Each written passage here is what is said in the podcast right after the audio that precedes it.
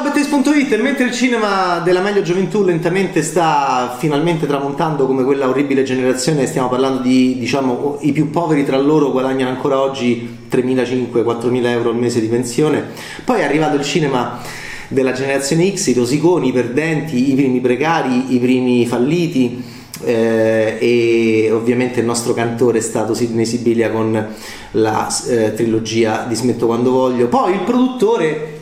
di Smetto quando voglio adesso sta a, cominciando a occuparsi, e non solo lui, al cinema della prossima generazione, e cioè la distopia. È finito tutto. Quindi passiamo praticamente da, come dicevano, no? l'Optalidon non è più quello di una volta, dicevamo cose orribili, adesso siamo degli orribili eh, quarantenni, poi lui diceva no, io sono uno splendido quarantenne, in realtà adesso sono, stanno tutti tramontando quelli lì, ovviamente con i loro tantissimi soldi e poi eh, diciamo è arrivato il cinema del rosicamento e poi il prossimo cinema quale sarà? Pensate quando saranno loro i, i, i disperati, i distopici, i giovani di domani che non hanno futuro, che non hanno lavoro, che non hanno Ptalidon, che non hanno niente, che non hanno pensione, che non hanno manco il rosicamento che nostro perché non c'è nulla per cui rosicare perché sono già morti in partenza, sono già falliti in partenza, finalmente la distopia. La distopia racconterà una generazione, la sta già raccontando, la distopia parla a una generazione che sono i ventenni italiani di oggi, che eh, nei confronti dei quali anche degli sfigati come la generazione X, mh, praticamente ci sentiamo in colpa. Eh, comincia a essere, adesso lo stiamo facendo noi, diciamo Alessandro Celli 76, Matteo Rovere, Matteo Rovere è un millennial quindi è un po' più verso di loro, pensa quando lo faranno loro, saranno ancora, saranno ancora più organici, sarà ancora più organico al loro destino, se lo faranno forse il mondo sarà finito perché sarà distopia e forse non, non, non si faranno più i film, ma chi lo sa, stiamo già vaneggiando ma tutti questi pensieri invece sono alla base di Mondocane di Alessandro Celli perché finalmente c'è la distopia nel nostro paese. Anna in chiave Badedas, un po' estetica Salvatores, il cavallo bianco, al galoppo in slow insomma. Poi la terra dei figli da Gipi, eh, non male, eh, forse un po' troppo come dire passivo il nostro eroe e raccontato e mosso dagli altri. E questa è la migliore distopia che ho visto fino a questo momento. Che cos'è la distopia? È il racconto quando già praticamente è tutto finito quando una civiltà si è smaterializzata o meglio quando una civiltà è morta in una chiave di eh, progressione anche co- comunitaria e si è disgregata al punto che rimangono le vestigia di ciò che era, cioè un complesso petrolchimico in lontananza, peraltro siamo a Taranto, in Mondocane,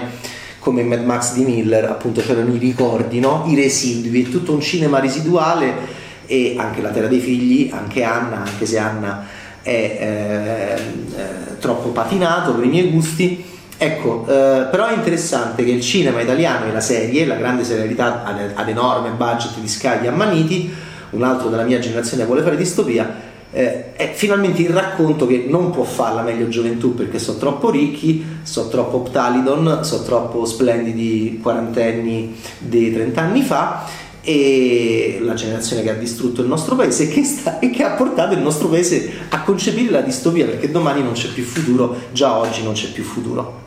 Mondocane è questo, è alla settimana internazionale della critica, mi è piaciuto veramente quasi da morire perché racconta di due pischelli eh, veramente mh, mm, cani, veramente, veramente mh, mm, eh, ferini molto più di, de, dell'estetica Anna e, e, e, hanno dei nomi bellissimi, va bene, uno si chiama Mondocane e, e l'altro si chiama Piscia Sotto, non ci sono più regole, non c'è più lavoro, non c'è più decoro come cantava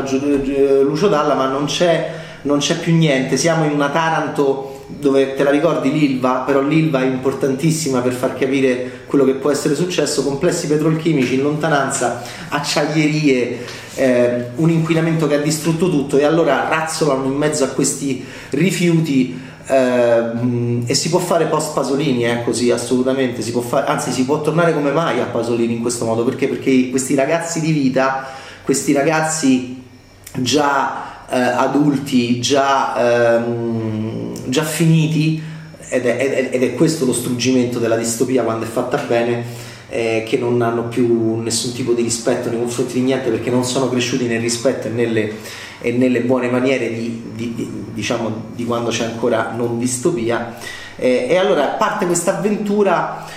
loro devono entrare in questa gang, c'è il resort, finirà così il mondo, siamo sicuri, già è così, ci, ci, del, ci saranno delle zone protette, dei paradisi artificiali eh, che invece saranno dei paradisi non artificiali ma fisici eh, che Celli eh, descrive come mh, eh, dei, dei villaggi vacanze sostanzialmente dove alla fine forse questi ragazzini arriveranno. Allora, Mondocane è la storia di Mondocane e Piscia Sotto, uno ha gli attacchi epilettici, l'altro sembra uno sembra, ha appena dato fuoco a a, una, a, un negozio e vogliono entrare in una gang capitanata da ehm, Alessandro Borghi che è, si chiama Testa Calda nel film e gli hanno detto senti guarda di Bronson di Nicola Winding Refn oppure se l'ha visto lui guarda Tomardi l'hanno costruito graficamente sul Tomardi di Bronson ma Borghi poteva essere schiacciato no? da quella prova. Borghi è magnifico. Questo è un modo di lavorare con la star. Anzi questo è il modo di lavorare con le star. Tu dai a Borghi un ruolo fortissimo, ti rifai a un grande attore come Tom Hardy, gli dai una reference grafica forte come Bronson di Refn e poi il resto lo fa Borghi che ammicca, che, ehm, che carica il suo testa calda di tante sfumature, che si diverte come un pazzo a fare mille espressioni, mille movimenti Guardate che bella che è la prova di Alessandro Borghi, un film che esce anche in sala contemporaneamente al suo passaggio come settimana della critica, è la sezione della, del Festival di Venezia, della mostra del cinema di Venezia eh, parallela a, a, alla sezione ufficiale delle opere prime. E Celli è un esperto, Leotti è espertissimo, il cosceneggiatore, ha lavorato tanto con Guido Chiesa all'inizio della sua carriera e, beh, e poi ci sono Matteo Rover e Paris in produzione, quindi quelli già che hanno cominciato a fare distopia anche già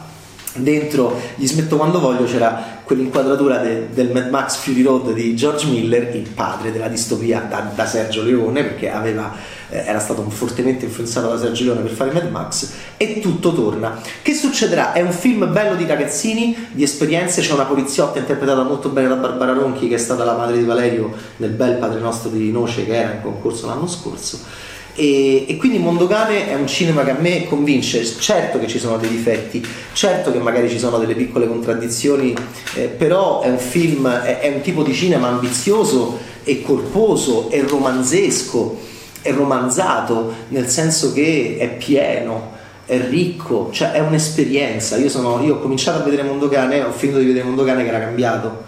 perché era cambiato e c'era tanto racconto Sappiamo che questo è l'approccio di Matteo Rovere, tor- dobbiamo tornare al grande racconto, dobbiamo tornare a un cinema anche di grande peculiarità editoriale, di costruzione editoriale. Questo è un titolo bellissimo anche che viene forse da una canzone splendida di Calcutta intitolata Kiwi con un videoclip meraviglioso diretto da Francesco Lettieri che è qui a Venezia con Lovely Boy, un altro film alle giornate degli autori. Questa è, un, questa è un'Italia che mi piace eh, non è quella della meglio gioventù, anche se ovviamente hanno fatto dei bellissimi film anche loro, a partire da quello che eh,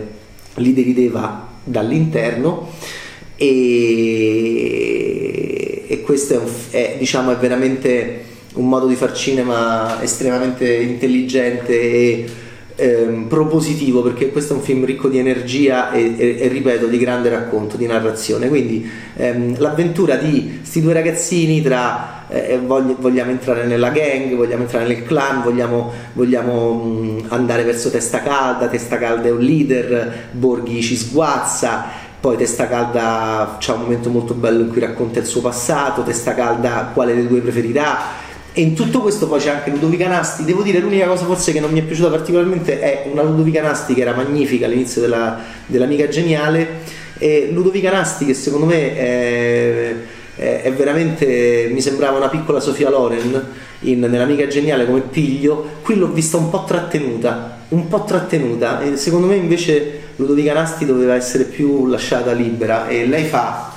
questa ragazzina, è bello anche vedere le pulsioni erotiche, le pulsioni sentimentali dei ragazzini dentro il cinema italiano, non lo raccontiamo mai eh, così bene tra ragazzini, quasi in una chiave adolescenziale, forse si poteva fare di più, soprattutto con la Nasti, mentre invece i due ragazzini sono forti, sono veramente forti e sono interpretati, devo dire, benissimo da eh, Dennis Protopapa, gran nome, e, Giul- e, Giuliano Soprano. E poi c'è un grandissimo Alessandro Borghi dalle parti di Tomardi, ma non schiacciato da Tomardi, è una bravissima Barbara Ronchi. Eh, sofferente in un ruolo stupendo di donna poliziotta che vabbè, mondo cane al cinema, finalmente distopia, ancora distopia, perché la distopia è il racconto della generazione dei giovani italiani che soffrono già adesso, soffriranno ancora di più domani e non vedo l'ora di vedere quando loro faranno la loro distopia. Ciao, Bad Taste!